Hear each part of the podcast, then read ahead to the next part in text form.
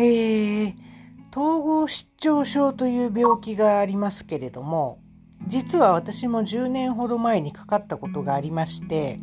で、一応今でも薬は飲んでるんですが、どういう症状が起きるかと言いますと、まあ幻聴が聞こえたりとかですね、なかなか眠れなくなったりだとか、まあそういうことが起きたりするんですね。で、まああの程度の差によってあの症状はかなり変わるらしいんですけれども、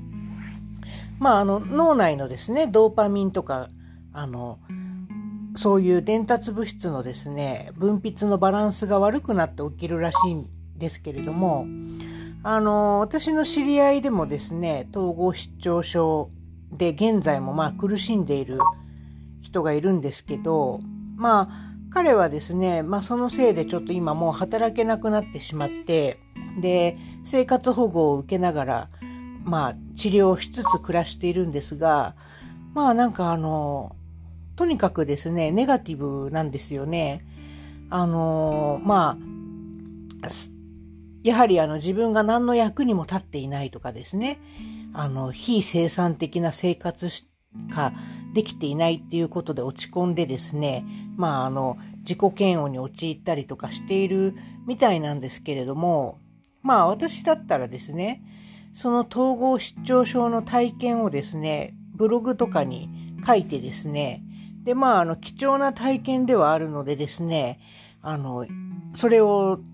収益化につなげたりとかしてですね、あの、それで暮らしたらいいんじゃないかなとか思ったりするんですよね。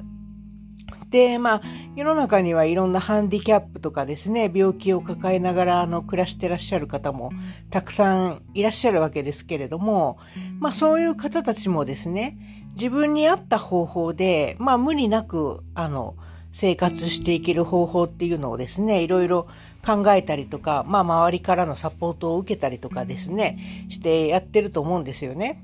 だからあの、彼もですね、そんなあの、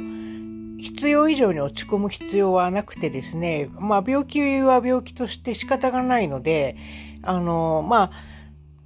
その貴重な記録っていうのをですね、まあ、あの、書き起こしてですね、で、あの、まあ、同じような病気で苦しんでいる方は世の中にたくさんいらっしゃると思いますので、そういう方たちのためにもですね、また世の中にですね、そういう病気があるっていうことを知ってもらうため、そしてその病気の真実っていうのをですね、まあ、あの、偏見の目で見られたりとかしますから、そういうものを明らかにしていくっていう、